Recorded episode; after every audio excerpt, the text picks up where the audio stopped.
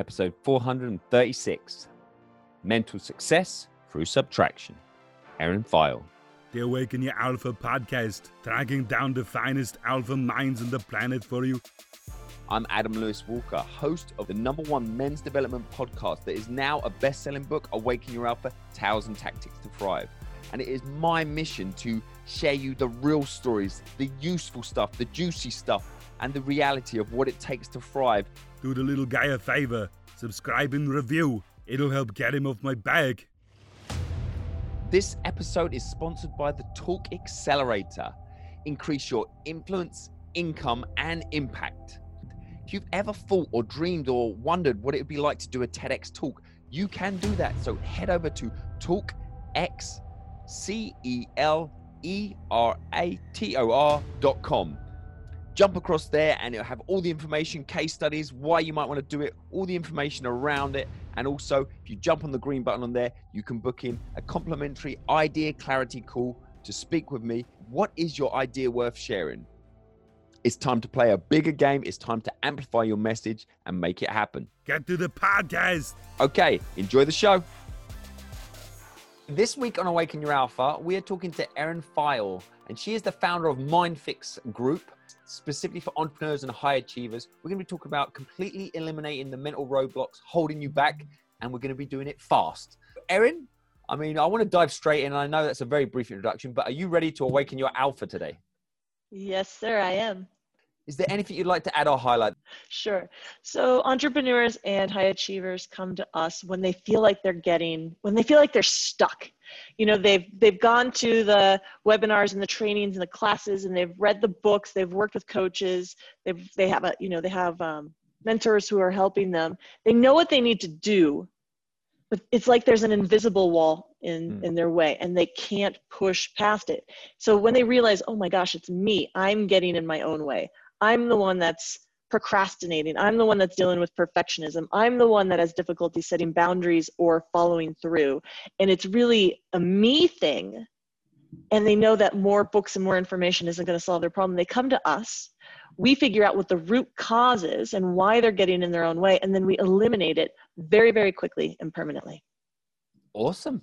And uh, Erin comes recommended by a previous guest, uh, Joe, who I had on the podcast. I'll probably link the two podcasts as well. So tell us a little bit about your origins. How did you get into the, this line of work? I mean, it's the sort of thing that I can't imagine at, at school you was like, oh, this is what I'm going to do. So tell us, uh, like, where are you originally from? Where are you speaking to us from today? Sure. I'm, I'm out in Colorado. I'm up in the mountains of, of Colorado near 10,000 feet right now. In terms of where like how i got into this. You're exactly right. I didn't go to school and just say you know what? I'm going to go do this. This is this is exactly what i signed up for. I did have an interest in psychology. I was a psychology undergrad um, but i actually went off and and founded a web agency and ran that for 15 years. And what happened is uh, at, at one point i started to have chronic pain. I started to see all these doctors. Nobody could help me. I started to deal with depression and anxiety and um, it, it, got really really bad where nobody was able to help me physically or emotionally and i realized i kind of needed to take matters into my own hands. And there was a mentor i was sitting with at one point who said you know it's not your life circumstances that, that are making you miserable and causing you all this pain. It really is your mental lens. It really is how you're experiencing the world and seeing the world and judging the world. And a lot of it comes down to what's going on up here and you need to be able to change that. And i looked at her and i said i know you know i've been going to therapy since i was a kid. I read all the books. I do the personal development. I've done it all. I do it all. I'm sitting here with you right now. That's why i'm trying to figure things out. And she said until you are able to shift how you see the world and what you believe to be true you are going to be continue to be miserable. She's like you believe that your worth is attached to um, your business success. You believe that if you take it easy you are going to lose everything. You believe you have all of these old programmings and beliefs from when you were younger that are just crushing you. Mm. and and i realized she was she was right but at the same time i i instantaneously realized I, I don't know how to change those things and i don't know anybody who does. Like we can intellectually change our minds and go okay i know it's not good to tie my self-esteem and my self-worth to how much money i made this year i can yeah. intellectually get that but to change it here to actually change what i fundamentally believe at a core root level, I can't do that. Yeah. But I set out to try. And that's what I ended up learning and studying and experiencing over the next couple of years, uh, figuring it out how to do it for myself and then starting to do it for my friends and my colleagues. And then suddenly, you know, I had a line out the door because it was so powerful. And so many people are like, I want that kind of help too. And um, that, that's, that's how I ended up in a roundabout way doing what I'm doing right now. Awesome. I'm sure the listeners can relate Mm-hmm. as well. And when you said about the financial attaching your worth to that, and I thought as well in terms of just outside numbers, I thought downloads in the first sort of year, 18 months of this podcast, you know, I definitely attached too much worth to download numbers. But then, you know, that's something ultimately to a certain extent, it's out of your control. Like mentally, that is not good when you're, you know, you're attaching your, your self worth to, oh, some random thing outside of your control ultimately. And yeah, I definitely related to that. And um, yeah, so I've stopped. That's why I don't check download numbers now. I stopped doing that after about a year and up because it's like mental, mental problems. Like it, that's not good if that affects how happy you are that day based on a random number. Easier said than done. I mean, where do you start? I know you help eliminate self doubts. Obviously, there's limits to what you can do or advice you can give in a podcast. Where do you start? So, someone's listening to this, they they relate with what you're saying there, they get it, but they're struggling. So, what I want people to know, what my mission is, is to help people understand that change can happen fast. Even if you've been trying to fix something or address an internal issue for years and years and years, even decades, change is possible and change can happen fast. It's when you work on the root cause of the issue. So many of us, as we go throughout our lives, experience challenges and frustrations. And what we end up doing is we try to we learn and study how to cope with the problem. Okay, I'm a perfectionist and I, I can't put this video up unless it's perfect. I'm going to read a book on perfectionism and I'm going to push through it and push through the resistance and push through the discomfort and just hit, you know, you know, play. Or I'm just going to post it to social media. Whew, you know, and it's like we we do things the hard way. We try to change our actions. We try to change our habits. But underneath it we still have the same thoughts and emotions. We still have the same fear about looking stupid. We still have the anxiety around rejection. We have to push through those things to try and change our habits and our actions and hopefully get different results. And that's a really stressful exhausting way to live is trying to push through our challenges and trying to cope with the issues that we that arise on a daily basis. So we kind of flip everything on its head and we go don't do that. That's the hard way. It's really exhausting and you're going to burn yourself out.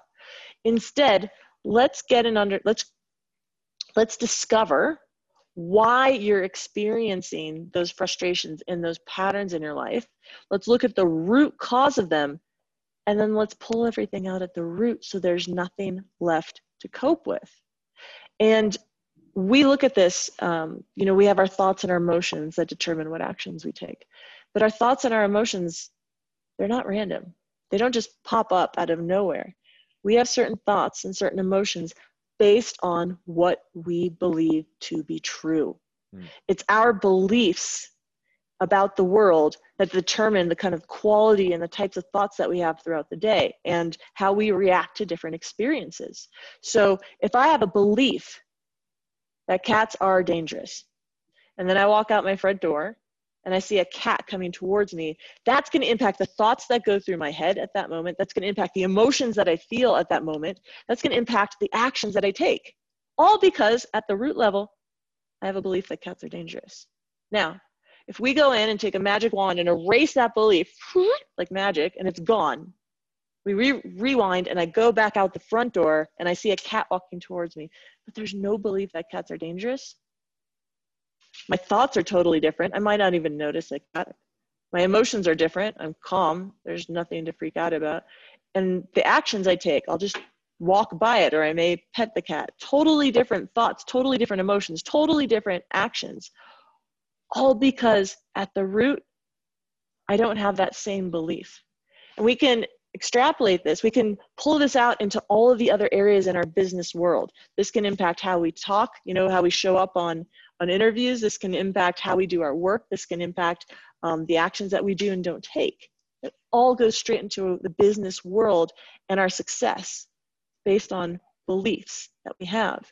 And so what we do is we figure out what beliefs are causing you the problems and then we can eliminate them. Yeah. And this is where people Yeah. go, you can't eliminate a belief, right? Well, no, no, no, no, wait. some, like that's that's nonsense. Have you got some methods or you know practical tools of so for example in the cat scenario, Mhm. how would you go about eliminating or you know undermining that belief? Sure. So most beliefs can be eliminated in the same way. There is what I've found, at least so far, is that when people try to eliminate their own beliefs through worksheets, um, there's some success if you take them through a very specific process. What most people try to do is instead of eliminating a belief, they try to override it. They try to go, cats are nice, cats are nice, cats are nice, right? Like Yeah. they'll people will people will do affirmations. They'll say, I am a brilliant person. I am a smart woman, you know, and they try to just override it and convince themselves they believe something different. But that's it, it just doesn't work. It's like trying to put icing over like something really gross. It just it doesn't work. You really do have to eliminate something in order to put in order to put the, a different belief there. Yeah. The process that I've found through studying um, and through studying the works of people like Lion Goodman and Morty Lefkoe, who have all worked with beliefs over time, is that you can eliminate a belief through uh, a series of questions and inquiry, especially when it's another person on the outside guiding you through those questions. It's it's the same mechanism that that is used when a parent helps a child eliminate their belief in Santa Claus or the Easter Bunny. And during that special conversation that happens at some point in most people's lives, the child realizes, oh my God, I never actually saw that in the world. And everything I thought I saw, there's another explanation for it. It's almost like Yeah. being in the matrix where everything rearranges itself. And then suddenly after that, the child no longer believes in Santa Claus for the rest of their life. The belief never comes back. And all of their actions totally change. They never have to be reminded not to write a letter to Santa again, right? They never have to be reminded not to leave out milk and cookies anymore once the belief is gone, once they realize they never saw it in the world, everything changes. And so the work that we do is actually, there's nothing woo woo, there's nothing weird. It's a very analytical series of questions that you can take someone through that helps unhook the belief in someone's mind. And that's enough to literally allow it to let I to mean, let just go. to get, get some, some people a, a taster of on that on that journey, what would be some of the early questions? And we can just keep it as simple as like the cat thing, for example. Like the you know, how would you start? Sure. What are some of the early questions? Because then people can obviously start applying it and start questioning certain things.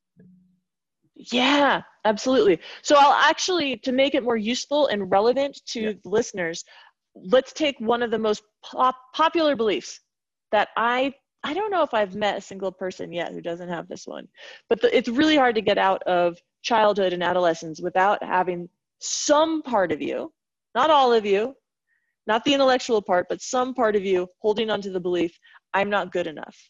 That Mm. is the most common hands down belief that most people, some part of them has that doubt and, and fear inside of them. So, one of the things that we do that people can start to ponder to help with the, the self inquiry is to ask um, themselves where they feel like they discovered this belief in the world. Because we, we didn't show up on day one coming out of our mother's wombs believing that. We picked it up somewhere. All of our beliefs we picked up from experiencing patterns and repetitions of behaviors or what was modeled or told to us by our parents or caregivers when we were younger. So a lot of our self beliefs I'm not good enough, I'm not important, um, I'm not capable, I'm stupid, whatever the self beliefs are, a lot of those are formed early in childhood by the time we hit five, maybe even you know five or six or so. And so inviting people to reflect back and go, where in the world could I have picked this up? Is one of the is one of the first questions that we ask people is you have to discover where you feel like you got this. And usually it's from the relationship we had with our parents, whether we saw something modeled, whether they said something to us. Maybe they didn't say anything to us and we didn't get feedback. Maybe it was the looks that they gave us.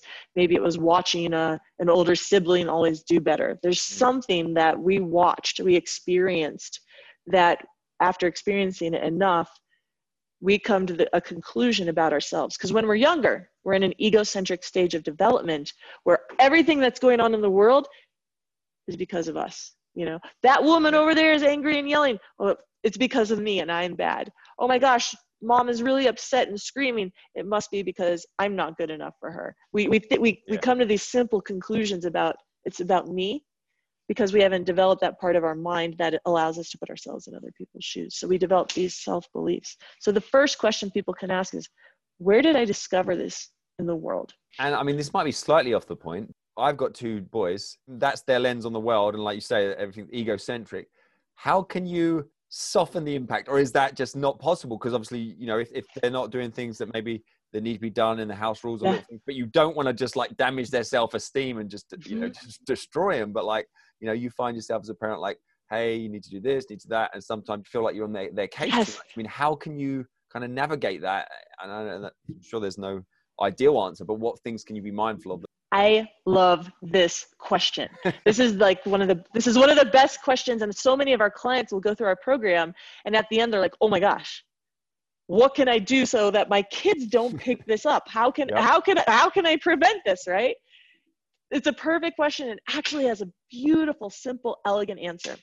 What you can do is you can ask yourself repeatedly throughout the day as you're interacting with your children, what is my child taking away from this interaction and at what cost so um, it's not necessarily what you do or what you say it's what your child is going to take away from the interaction especially if you remember that they typically make things about them Mhm. and all children want are three things attention, acknowledgement, and affection. That's what children want. And so if you're on the phone, if you're having a phone call and your child comes in and you're like, Shh, go, go away. I told you. I told you. I'll I'll talk to you afterwards. Go out the door. Shh, go, right? You shush them and you scold them, and it's like, go away. A child is going to come to the conclusion from that interaction I'm not important. I'm not loved. I'm a burden. You know, those kinds of conclusions because it's about them. Your Mhm. your action is going to be about them. So if you rewind and as your child comes in and starts, you know, banging on pots as you're on the phone, you ask yourself, what do I want my child to take away from this interaction? You can pause and say, hey, sweetie, you know what? I am so excited to see you in two minutes. I am excited to spend time with you. You're so important to me. Would you please wait outside, like we talked about, and I will be out in two minutes, and all of my focus will be on you.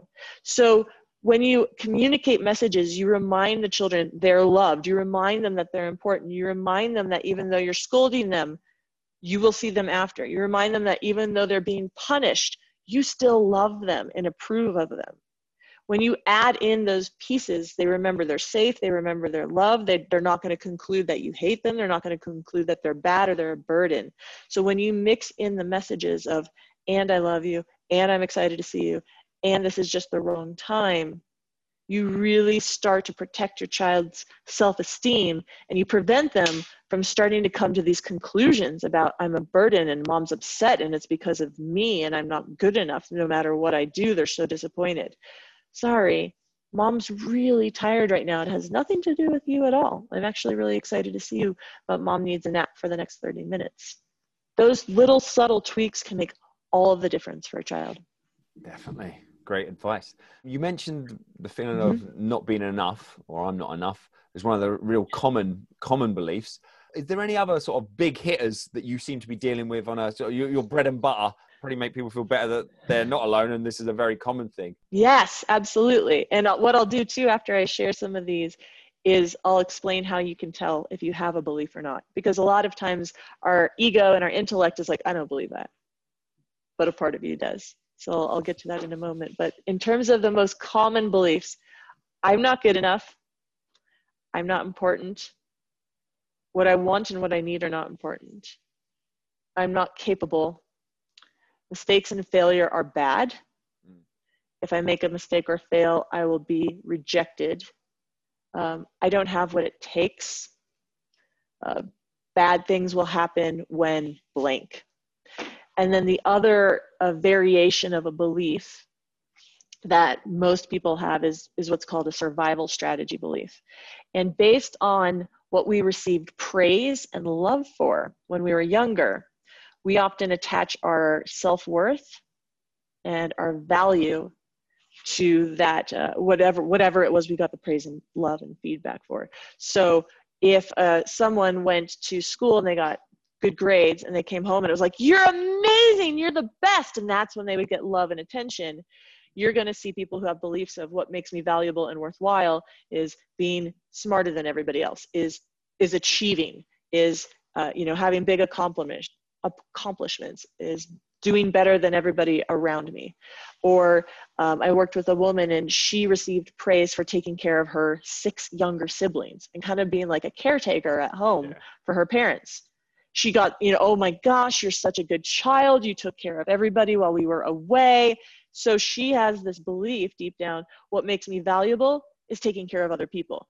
Yeah. She for the life she came to us because she could not take care of herself and she would always put herself last. Mm. It was having a horrible impact. I bet that one's pretty life. common out there. That explains a lot. Oh yeah, absolutely. It's it's really difficult for some people to to take care of themselves. Um, we ha- and then there are people who might have their value or worth tied to being perfect, right? all they ever received feedback and love for is if oh, you cleaned your room perfectly oh you got a hundred percent on your test. Oh you know you you you wash the dishes and there's not a spot on it. You're amazing. You're loved. So as a child you you start to link these things together and you go oh okay. What makes me lovable and worthwhile and valuable and important is x. And that could be mm. taking care of other people being perfect being better. And when those two things are linked they become compulsions. And we do those things for the rest of our lives. And if we don't we feel crappy about ourselves. So those beliefs can be really powerful and can drive us to do things that we even intellectually are like why am i why do i care so much about having a typo? Why do i care so much about what this person thinks about me? So those are some of the common beliefs. It's been a strange year. I just wondered if you've been noticing any, any variations or, or some some trends that have been coming your way, or do you feel like your take on what's out there in the world and maybe how people are or are not dealing with it so well, all the unknowns? Yeah, that's such an interesting question. Um, I would say that the work that we do has not changed. It's just that the symptoms that people are experiencing are manifesting in different ways. So you'll have people who have been incredibly successful and have been doing well who are suddenly facing deep depression and anxiety because maybe their business isn't doing so well or um, m- maybe they're you know they're experiencing a lot of loneliness and disconnection from people. So we have people who if their value and self-esteem and their sense of pride and their happiness is tied to their business success this is this has been a crushing year for many people. Likewise for people who um, might have beliefs around you know what i have i exist to serve other people or i, I need to take care of other people in order to be um, fulfilled they're also struggling they were at least you know especially with the lockdowns where they're not able to connect with other people or see other people. So it's almost that 2020 brought some unique challenges that created new symptoms in people but at the root at the core it's the same stuff. It really is the same stuff that we're all dealing with we're going to move into the alpha round now. And I'd like to start off with is there a particular kind of favorite quote that really sums up either your approach to life or just a, you know, a favorite quote? I don't know um, who said it, and I don't even know the exact variation, but there was one quote that always stood out to me um, as I got into this work, and it was that there are really no true business problems. There are only people problems disguised as business problems. I don't remember who said that, and I don't remember where I heard that, but from my experience, that tends to be true so often. And we see that over and over and over again in our work. Has there ever been a really impactful book for you you'd like to recommend? Psycho-Cybernetics, and that having a huge impact on me. It was what uh, taught me that people's subconscious minds are so powerful and that our minds have the capabilities to to do so much more than we ever dreamed possible. It really opened the door for me. Is there any specific resources or maybe a, a, daily habit around what we've been discussing that someone might not be struggling mentally, but it's just kind of it could be maintenance or just something that you think uh, is a useful share? This is going to sound trite or cliche, but I I can't imagine being able to um, kind of be the person who I am if I wasn't engaged in a regular meditation practice. It's what allows me to slow down and to pause and to have space in between stimuli and response, you know, my responses. Even though I don't enjoy it, it's not my favorite thing. It's really been an invaluable practice. And for people who think that they aren't good at it or they can't do it, um, I would I would challenge that. Anybody can do five to ten minutes a day, and it really is. It truly is a, a life changing practice. Wow, that's interesting. I want to dig into a little bit more there because most people, when they talk about the meditation, they're like, "Oh, I, I love it," and it's always so. What you, when you yeah, you say you don't enjoy it, and that again might give hope for people. Oh, I don't enjoy it either. That, oh. So yeah, you've you've cracked on your push, but you get the benefits. Talk to us about you know not enjoying it. sure. Um, I mean, it's it's so easy to be like, I don't need to do this today. Yeah. Like it, it's not going to make a difference. But I, you sit down and so many people think that meditation is about sitting down and just clearing your mind and it's going to be all peaceful and all zen like all the stock photos out there right mm-hmm. you go to yep. a, a, a site and it's like someone being in total bliss and relaxed and amazing in real life meditation is sitting down and dealing with the onslaught of the thoughts and the worries and the uh, you know projections and the mental chatter and the daydreaming and everything that just arises in consciousness. And it's just an absolute onslaught. Our brain is going so fast. And when we sit down and we're quiet we have to sit with that. It's like sitting with a raging toddler half the time that's screaming. And and learning to be patient and sit with that and just allow it and allow the thoughts and everything to come up and notice them and allow them to go and stay focused on one thing like the breath or whichever meditation practice you end up choosing, it is challenging. It is like a hard workout for your mind. That's good to hear that perspective. Um, we've got a couple of minutes left, but for those who want to continue the conversation because it's going so quick, what's the best way that people can connect with you? Absolutely. I invite people to visit our website, which is mindfixgroup.com. Uh, definitely check out the results page. You know, it's like three miles long, and you can see the types of uh, results that people experience in an incredibly, incredibly short period of time. There's a free training video on the website that anybody can grab and watch that explains the uh, relationship between beliefs, thoughts, emotions, and actions. I reach out to everybody who reaches out to me on Facebook. I'm the only Erin Pheil there, very easy to find. So I'd say Facebook and our website are the two easiest ways to either learn more or connect with me. Cool.